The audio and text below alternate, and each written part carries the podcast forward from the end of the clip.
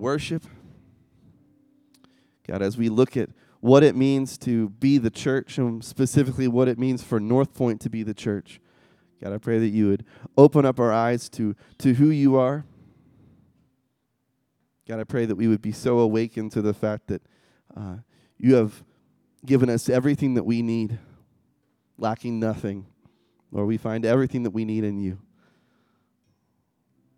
Lord, we thank you for who you are. God, I pray that you would speak through it right now. That's your name I pray. Amen. You guys have a seat.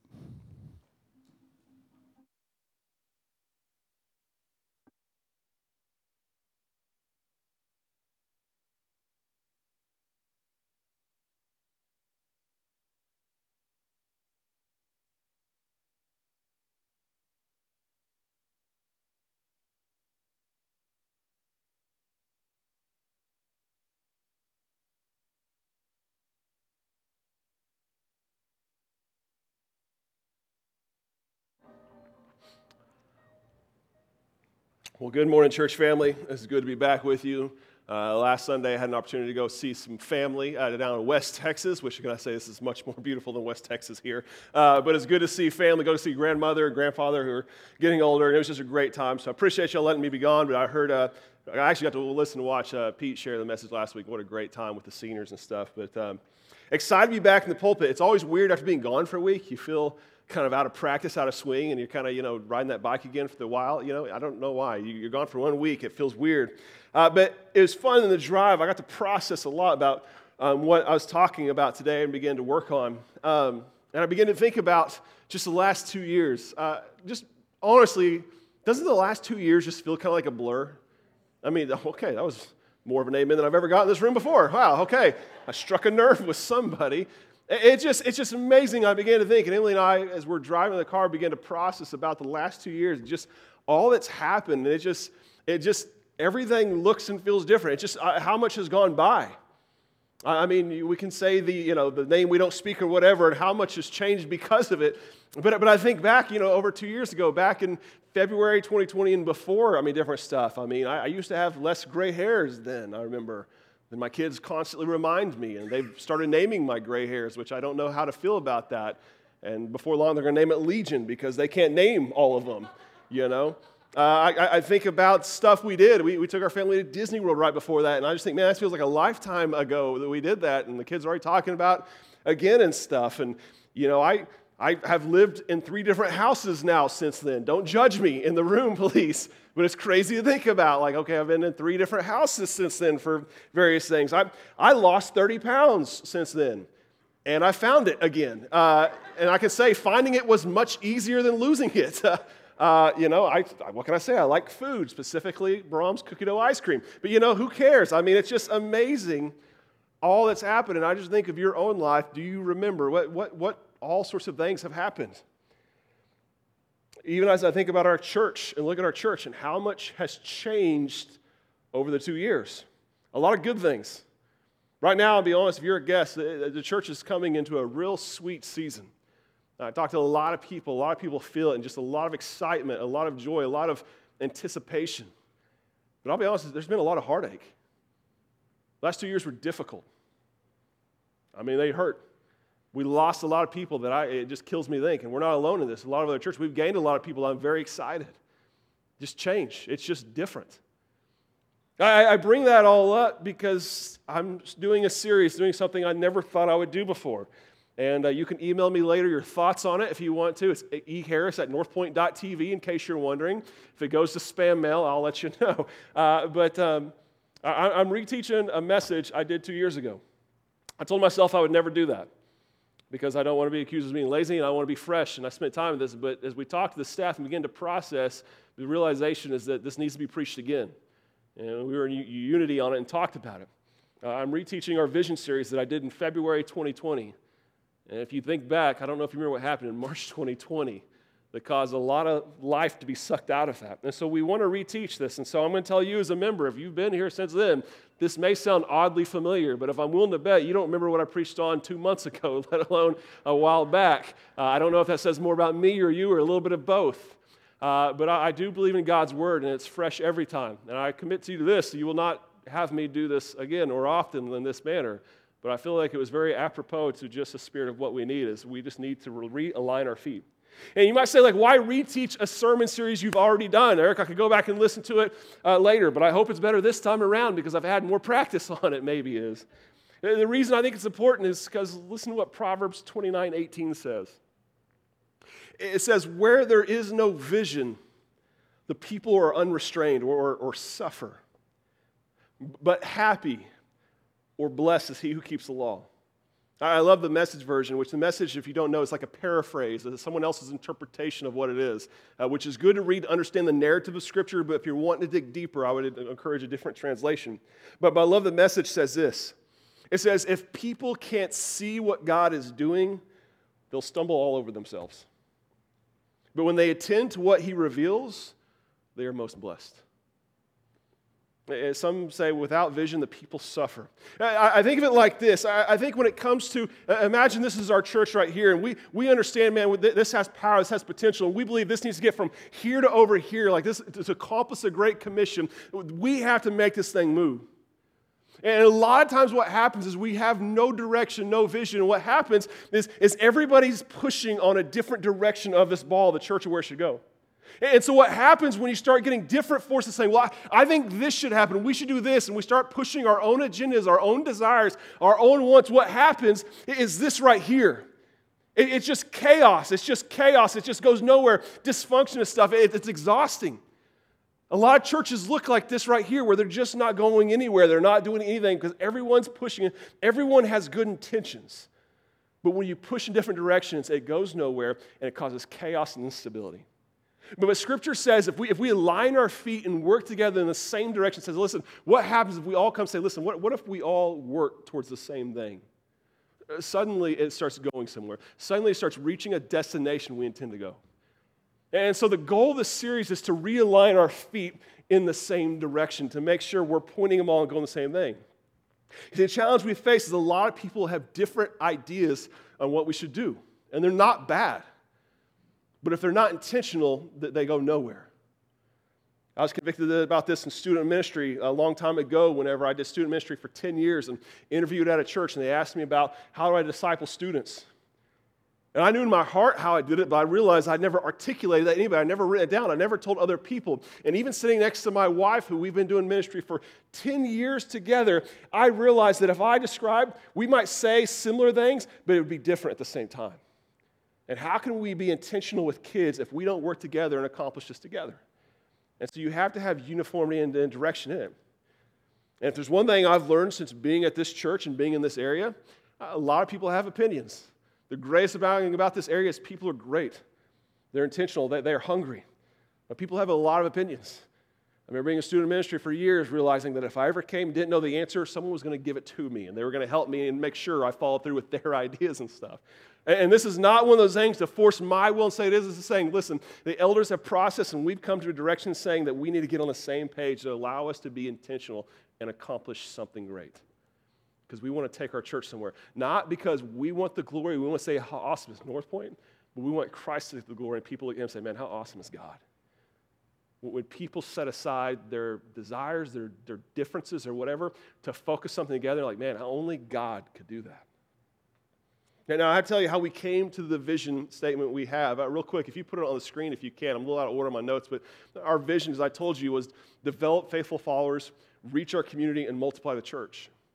And, and over the next three weeks, we're going to unpack those again and make sure we line our feet, saying, listen, the, the face has changed, things look differently. We need to be working the same direction. And to tell you how this all came about, it all came about from an elders retreat. Uh, it happened in October 11th and 12th of 2019. The elders went away to Falls Creek. We spent a couple days there just to pray and process God. Where, where do you want to take this church? Where, I, I was new in leadership. I became the pastor in February or December 2018.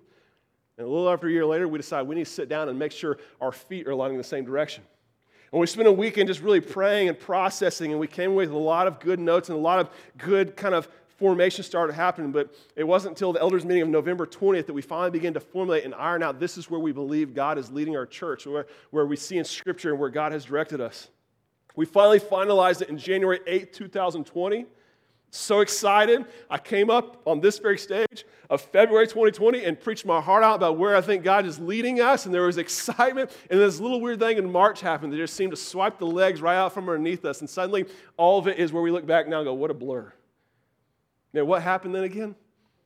And it caused, honestly, us to process and say, is this really where God's leading us? Is this really what we want? And time and time again, the elders have processed and staff and everyone like, yes, we believe this is where God is leading us. We need to stick with it. And so we need to reaffirm it. And so, with all that to say, we're going to unpack today the first aspect, which is developing faithful followers, which is all wrapped around our love for God. If you have your Bibles, we'll look at two different texts today Matthew 4 18 and Romans 12 1. That's where we'll be.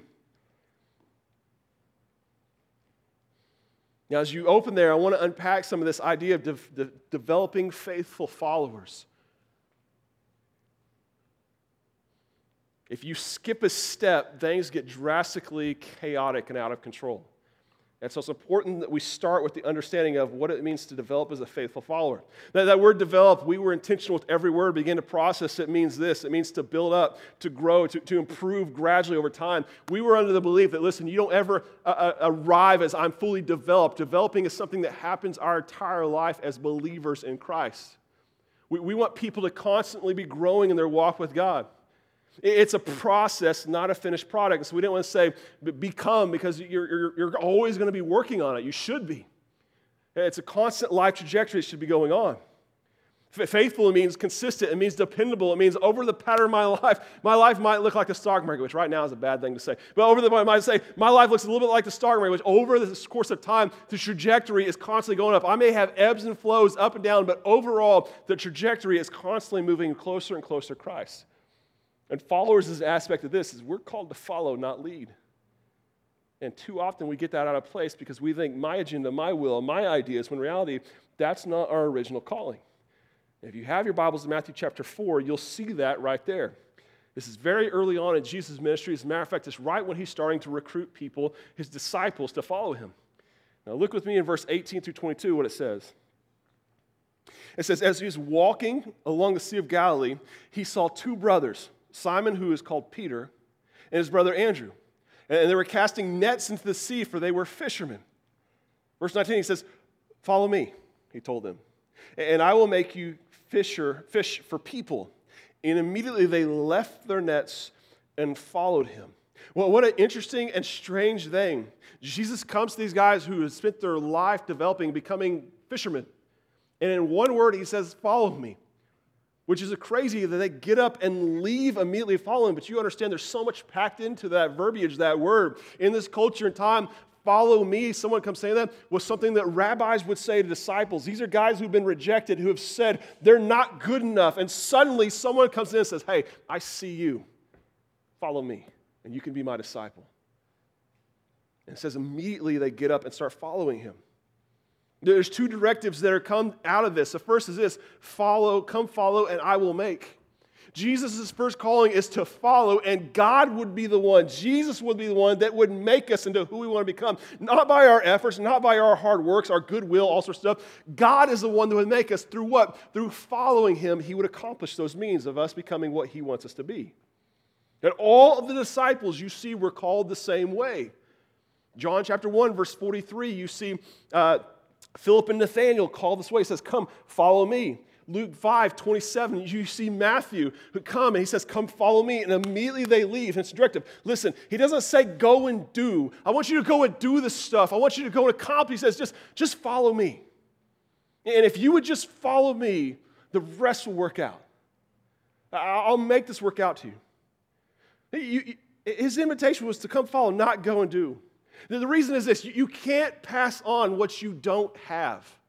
And too often we try to pour out on empty and say, Let me show you. And we have no idea what it looks like to follow Christ. And we have no business telling other people what it looks like to follow Christ. And so it's called for us as discipleship to embody it and pass it on.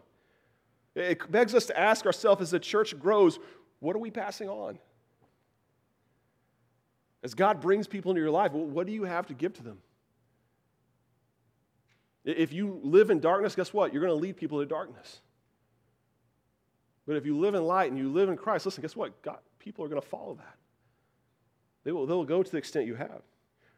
No, no, we struggle with this because we struggle with developing because we want to go, we want to run, we want to take off. We want to say, listen, I got it. Yeah, oh, I got it. Let me just take off. And the reality is, God's like, listen, just slow down and just follow me. Just follow me. I equate it to my nephew when he was uh, little and he began to learn how to walk just a little bit. The first thing he did, man, he gets up and he starts taking off running. He crashes into a wall and just starts crying. Then he gets up and does it again. He takes off running and crashes because he hasn't developed those legs, developed those things. Before long, he doesn't like walking because you know why? Bumping your head on a wall six times in a row, suddenly like, this ain't fun anymore. And the reality is, a lot of our walks with God look like that. We take off running, we run to wall like, man, that was that hurt. What happened? And the reality, if we take time to learn to crawl and learn to walk and we slowly do it, suddenly running becomes an easy thing. It becomes an easy thing we do. Like, like we misunderstand that even Jesus spent time developing. Like, like if the Savior of the world, the Son of God, who is 100% man and 100% God, came and spent his life developing, what makes us think, like, no, I'm better than that. I don't need that. Don't believe me. Go read in your Bibles, Luke chapter 2, verse 52. It says Jesus was in the temples and he was growing what? In wisdom and stature. Like, listen, even though he's the son of God, he didn't suddenly go, God, you know, oh, okay, I got it all. I'm done. Like he spent time studying, he spent time growing, he spent time learning. It wasn't until he was 30 before he even began to disciple people and say, Come follow me, that he gives this directive. As a matter of fact, Luke 2 52 is where Jesus says he was growing in wisdom and stature. It's not until three chapters later, which is some 15 to 20 years later, in Luke chapter 5, that he first makes his first calling to disciples. And, and too often we want to skip a step and go straight to step. I don't like step one, let me jump to step two. J- Jesus developed himself before developing others. It's much like if you ever fly in a plane and they give you all the disastrous stories, you know, okay, hey, thank you for flying, buckle up. If we crash, you can grab your seat and use it as a life vest and stuff like that. If we crash, I'm sorry, I'm, I'm, I don't know what's going to happen. If, if your oxygen mask fall down from the ceiling, I'm going to scream bloody murder, but you grab it, you put it on your face first, and then what? Put it on someone else. You don't put it on someone else. Why? Because you can't help other people if you are sucking out of life and you don't have any oxygen in your system. You want to help someone else, you want to help grow the church, you want to help grow the kingdom, you have to start by growing yourself. And the dangers we face as Christians, as believers, is a lack of development. We, we want to take off running and doing and accomplishing and being and accomplishing our will. And what happens in the process, we forget about God. And you don't think this happens. There's, there's text in Scripture that tells us of churches that struggle with this. Revelation chapter 2 Jesus talks to a church and he says this.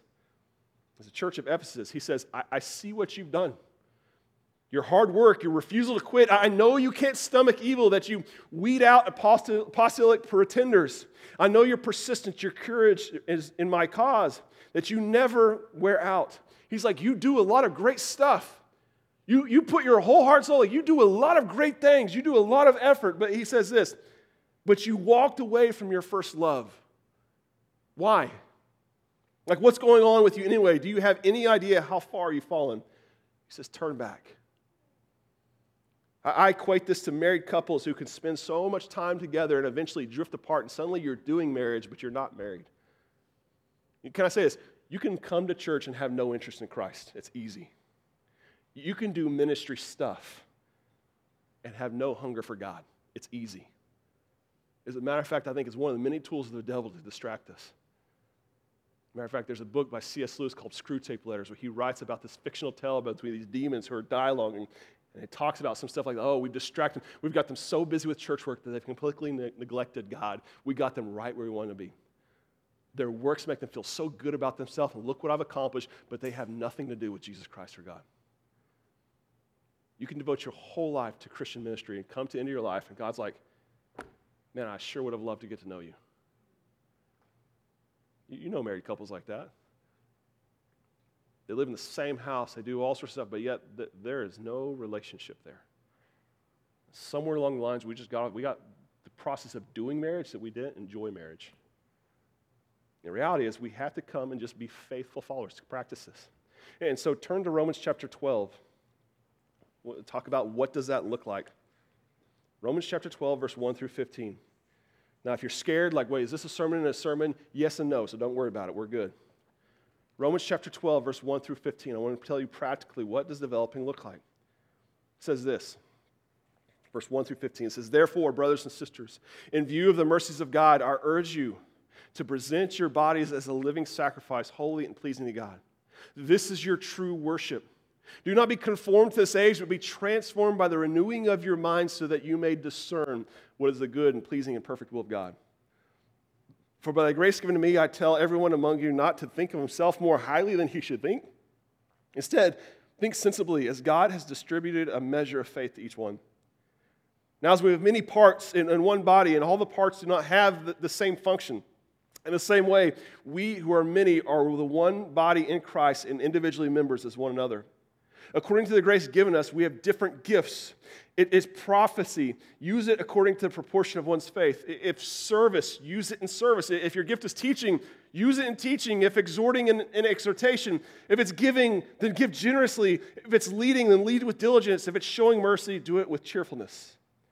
Let love be without hypocrisy. Detest evil, cling to what is good. Love one another deeply as brothers and sisters. Outdo one another in showing honor. Do not lack diligence and zeal, but be fervent in the Spirit. Serve the Lord. Rejoice in hope. Be patient in affliction. Be persistent in prayer. Share with the saints in their needs. Pursue hospitality. Bless those who persecute you, and bless and do not curse. Rejoice with those who rejoice, and weep with those who weep. Live in harmony with one another. It, it, sounds like a lot, and you probably got lost somewhere in the text. That's okay. Well, let's unpack real quick. He's talking about what it looks like to pursue Christ in this. He starts in verse 1 with therefore. Therefore is a transition statement. Anytime you see therefore, you have to ask, what is that therefore, therefore? You get therefore? Okay. You have to look. Romans 1 through 11, he's unpacking the gospel, why Jesus Christ is who he says he is, why we need him, and how you can't save yourself. It's all about the gospel. Romans 1 through 11, all about this. Like, you, you, you can't do this. You got to understand who Jesus is. And once you understand the gospel, then therefore you can do something else. He says, once you understand the gospel, it starts then with the relationship with Christ. He says, Therefore, brothers and sisters, in the view of mercies, I urge you, give your bodies, give your lives as a sacrifice to God. One aspect of developing is this it's being saved, it's having a relationship with God. That sounds rudimentary, but can I tell you how many people don't understand that, have skipped that step and said, let me just start doing stuff, let me just start earning my way, and never start with a need of Christ in their life and say, God, I need saved. There's an act of repentance that comes in our life. Realize, listen, you are not good enough. You have sin that has separated from God, whether you're aware of it or not. We all have fallen short of the glory of God. Scripture tells us that in Romans. And it's not about your good works, it's not about your good deeds. Not, there's nothing, there's not enough coming to church, not enough reading your Bible, not enough connecting, not enough money you can give away that can save you. Because the more you give it, the more you've tainted, because all out of wicked actions and wicked ways. The only thing that will save us is by someone who's good enough, who lived a perfect life to pay the price for us. And that's what Jesus Christ did on the cross. And if you come and simply believe, if you come and say, I need that salvation because I can't do it, I acknowledge my sins have separated from God, you will be saved. And it has to start right there with the salvation. That's why he uses these words. He says, therefore, because, because what Christ has done, present, like give yourself what, as a living sacrifice. The problem with most of us is we don't understand. We, we think salvation is a prayer we say. I've read a lot, and I can't find anywhere in Scripture where salvation has a sinner's prayer. There's nowhere in there. Can I tell you what salvation is? It, it's an exchange we make. Too often you think, man, if I walk an aisle and I say a prayer, bada bing, bada boom, I got my ticket and I'm good to go, first class, put me on. The reality is an exchange saying, listen, I, I, have a lot of wickedness right here. And God's like, I have a lot of goodness. Well, if you want it, you got to exchange. Like, can, can you just add it on top? He's like, no, you got to trade. You got to give me yours and I'll give you mine. And trust me, the bargain, you get much more out of the deal than me. But too often we say, no, no, just give it right here. I'll just toss it on top. I'll add it on. It'll be good. But you have to make an exchange with God. You have to give up and say, God, take, take all of me because I want all of you. Galatians 2.20 would say like this, For I have been crucified with Christ, and I no longer live, but Christ lives in me. I do not set aside the grace of God because of salvation. It could be gained by any other way than, than Christ died for nothing. It's not I who live, it's Christ. Christ, when God looks at me, can I tell you something? You know what salvation is? When God looks at me, he doesn't see Eric, he sees a son. He sees a son who did all those great things. And I put on that coat, but listen, too often we try to keep the other coat as well. It's an exchange you have to make. So you have to start with a relationship. He says, offer yourselves as a living sacrifice to God, holy and pleasing. This is your true act of worship. He says, verse 2, he says, Do not be conformed to this age, but be transformed by the renewing of your mind. It has to go to growing. This is talking about seeking after the Lord. He says, don't just adapt to what the world does and just follow their lead and say, well, I'm just going to blend in and maybe I can do it. And too often we try to do that at church too. If I just come and blend in and try to just do what they do, when the reality is God is the one who has to transform us. Look at the language. It says transform, renew. Then what? You can discern. You know, you know what it means to transform by renewing your mind? It means daily spending time with the Lord and saying, God, just fill my mind up with you. God gives you a new vision, a new outlook on life. So suddenly I start understanding a lot more what it means. The biblical term for this is sanctification. It means becoming more and more like Christ every day. And too often we skip that step. We don't spend any time with the Lord growing. We don't spend any time His Word. We don't spend any time praying. And we wonder why we feel so absent, why God feels so distant, why I don't understand what God wants from me, because you haven't spent any time saying, God, fill me up. Fill me up. Some of you to like desperately come every single Sunday because this is the only place you do it. And you go home and you live a different life and you pour out and you pour out and you come in, the tank's on empty, you somehow coasted in the church parking lot, made it in, and you're like, oh, give me some more. And you fill back up and you go and try to survive the week. When reality, God's like, listen, if you would just every day spend time with me. Not, not because you have to, not because you earn anything, not because you get more love from me, but just because you can understand what it looks like to be transformed. There has to be an aspect of us growing in the Lord. So he says, be transformed by the renewing of your mind. I love, so what? That you can discern what is good, so you can understand. God will retrain, will, will change your mind, change your thoughts. Third aspect is serving. Look at verse 3 through 8. He uses all this language. He says, By the grace given to me, so I tell everyone, me, like, don't, don't think so much yourself. Don't think that, oh, look at me. Look how awesome I am. Like, you have a role to give. You have a role to serve. You have something to give. He said, We're all part of one body, but all have different functions. Do you know that there is not one person that has every gift that God has made? You know why? Because God did it by design, because He wanted us to depend and work with each other and to accomplish. There are needs I have in the kingdom of God that I can't get myself, that I depend on you guys to pour into me. I need it. I need this encouragement. I need your gifting. I need your talents. I need your skills. I, I need what God has blessed you with. And so there's an aspect where we have to serve and use our gift. He said, We are many, uh, but one body in Christ, individually members as one. Verse 6 says, According to the grace of God, we have different gifts. If you have prophecy, use it as God has given you. If you have faith, show what it looks like to live by faith. If you can serve, if you can teach, you need to exploit those gifts. You need to use them. Being used by God is vital to development. I love talking to teachers or people who teach for the first time because anytime they do it, they'll say, Listen, I have learned so much and grown more by teaching and pouring others than I ever did sitting under other people. When I begin to dig and I begin to pour back out, when I begin to use my gifts for other people, the things that God, when you begin to use the skills and qualities that God has blessed you with, and suddenly it's like, man, God has designed me for a purpose. I hate puzzles, but I love coming and putting in the last piece of the puzzle. Anybody that person? I may a time or 12 taken one piece of the puzzle and hidden it just so they can't find it. And I come and go, oh, there it is, look at there, and place it in. There's something great about realizing there's something missing, and you get to be the one to place it in and go, look at me. That's not about our qualities, how awesome it is, but there's something to realize. Listen, God has designed me to play a function, to play a role that this church, His kingdom, needs and wants. And too often we don't use those. Can I just say this? You will never feel a part of the kingdom of God until you're fulfilling your part in the kingdom of God. You will always sit on the outside looking in and going, I don't get it. You'll, you'll feel like your presence is optional, it's not needed. And, and so there should be aspects of us being saved, a relationship, being growing, being serving. And the last thing you see in verse 9 through 15 is connected. Look what he says. He says, Let love be without hypocrisy, detest evil, cling to what is good. Listen to this love one another. Who's he talking about? Deeply as brothers and sisters. Brothers and sisters are a language of family. He says, outdo what? One another in showing honor. Do not lack diligence and zeal. Be fervent in the spirit. Serve the Lord. Rejoice. Rejoice is something we do with others in hope. Be patient in affliction.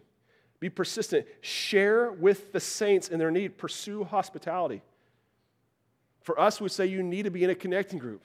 All this language of talking about is talking about being around other people. You were created to not be alone.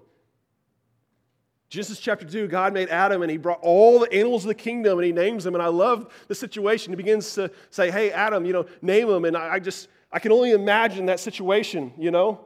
Dog comes by. He's like, What do you want to name this one? He's like, Dog. And God's like, Oh, I see. He turned my name around. Okay, let's be a little more creative. Okay, uh, let's keep going here. Uh, cat, okay. Bird, you know, like sounds like a, you know, just kind of threw it out there. And then as time went on, it got more creative. You know, Bill Platypus, he's like, oh, really stretching out there, ain't you? Just going a bit.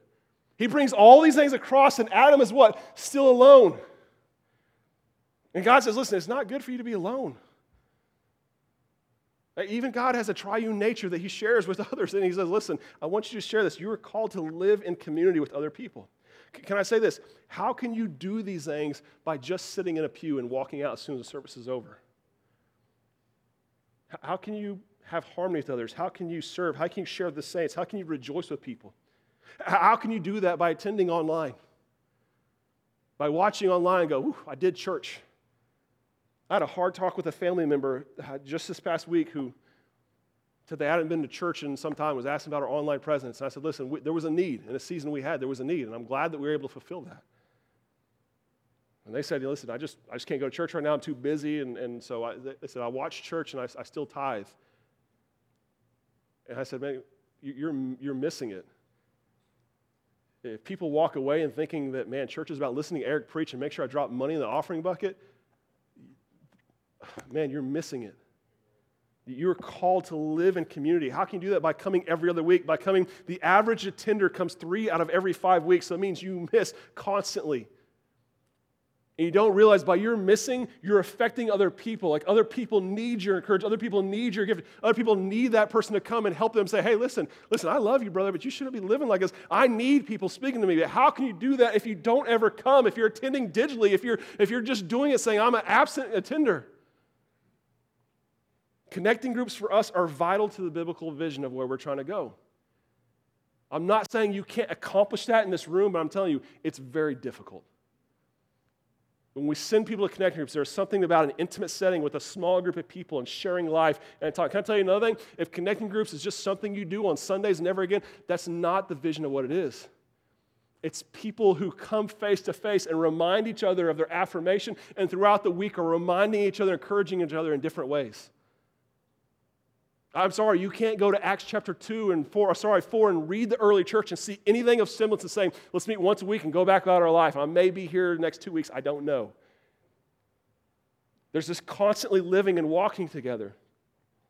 And so they're vital to us. It's the greatest place of development you'll find here. If you're depending on me to grow in your walk with God, you're going to be greatly malnourished in your faith. It's our greatest witness. John 13, 35, Jesus said, I pray they'd be one so that people would know and see their love for another. How can you do that if you come in and you walk out of here and don't talk? It's easy to be one when you don't have any relationship with people.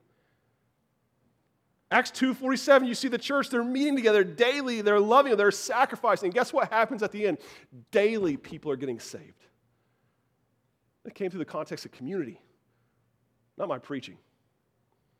As awesome as I like to think I am. It's not about that. Like connecting groups are key to the vision. The church will fall drastically short for you if you do not engage in a connecting group. There will be a point in your life where you will need have need. You'll need accountability. You need encouragement. You will need a place to practice your gifts. And if you don't have a context to do with other people, I don't know what you're attending.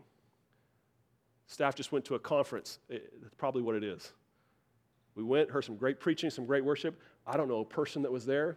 We walked away feeling good about ourselves, but listen, there was no relationship built. Our, our calling is to develop faithful followers. And I'm going to tell you right now listen, if you don't get any other part of the vision right, get that one right. Because I'm confident of this. If you will get this right, everything else will fall in line. everything else. Too, too often, we, we, we, we don't fully develop ourselves and we look like awkward creatures because we got, you know, body parts that just don't match up. It's like in high school, I fell in love with doing uh, biceps curls. I loved how my arms looked doing biceps and triceps. So I went and worked out and did them all the time. I, did, I hated doing bench press. I hated doing squats. I hated doing all that sort of stuff. So I had arms that were big. I had a flabby chest. I had chicken legs and stuff like that. I was an awkward looking, like it just didn't work out. I hated doing that stuff. But man, my arms look sweet. I'd wear those cutoffs and check that out. And so, you know, look at that right there. As time went on in basketball stuff, because I didn't have developed all around, I started having back problems playing basketball stuff because I'd get soreness and stuff because I was just not fully developed. It was awkward. In reality, many of us walk through our Christian lives like that. We're not fully developed, and we're looking around like how people are you going, that's weird. If you would spend time doing this, I promise you, the rest will work itself out. How do I know? Because Jesus said that when someone came and asked him, says, Hey, what, what, what's the greatest thing I could do with my life? Like, sum up the whole Bible in one word. Jesus said this love God with all your heart, soul, strength, and mind. Do this, and if you love others as well as you love yourself, can I tell you something? All of it will work out. You pretty much summed up the entire scriptures. Get that right. And the dangers when we get it out of whack, when we don't, is, is we suddenly find ourselves unstable and chaotic in life. Can I say this? I used this illustration last time. I hope it'll hit home again. Many of us, when it comes to God, we're, we're, we're, hungry and thirsty for God. If this represents God's spirit and God's love and God's filling in us, a lot of us is this. We have this the whole time available to us, but we, we go through our week like this. Oh man, I sure, sure wish I could get filled with God. I sure wish I could get it. And then, and then we come to church and like, oh, praise Jesus, give me some. And, you know, maybe we don't fully, maybe we fell asleep at the 20 minute mark of Eric's sermon, so that's all you got today right here. You know what I'm saying? Yeah, I called you out.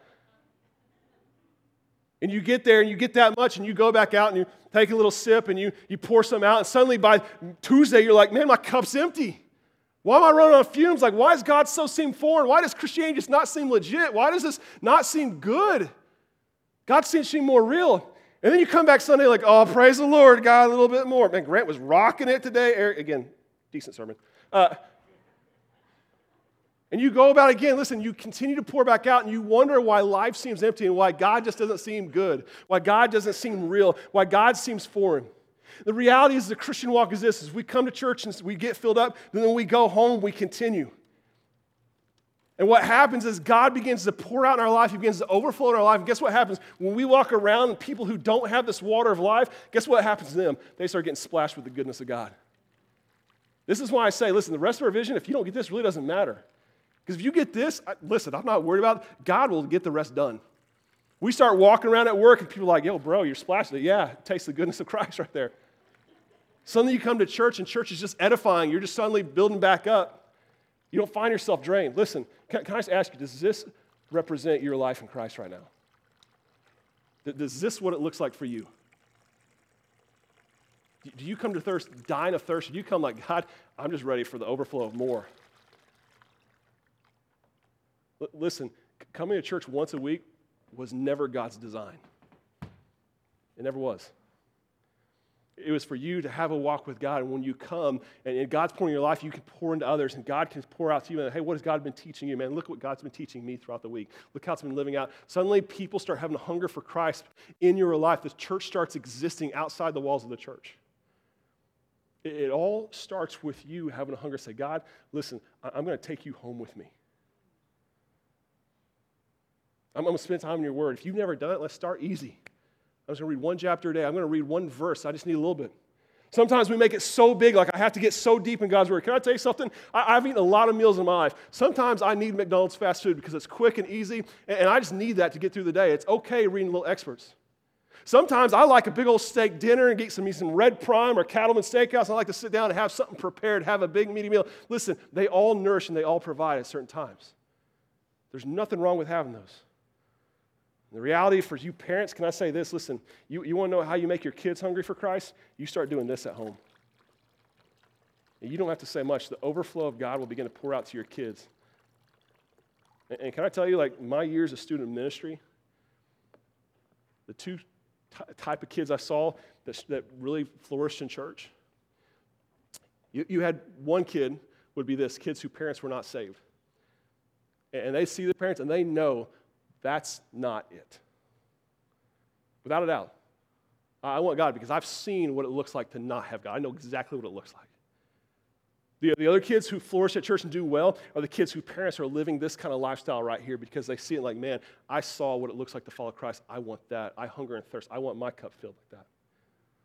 The ones who struggled are the ones whose parents are like this. They've lulled them into a belief that, listen, it's okay to die of thirst Tuesday through Friday. As long as you come Sunday, get your cup back filled, you'll be okay. And trying to talk to them about Jesus, talking about how great it is, it just it seems foreign to them.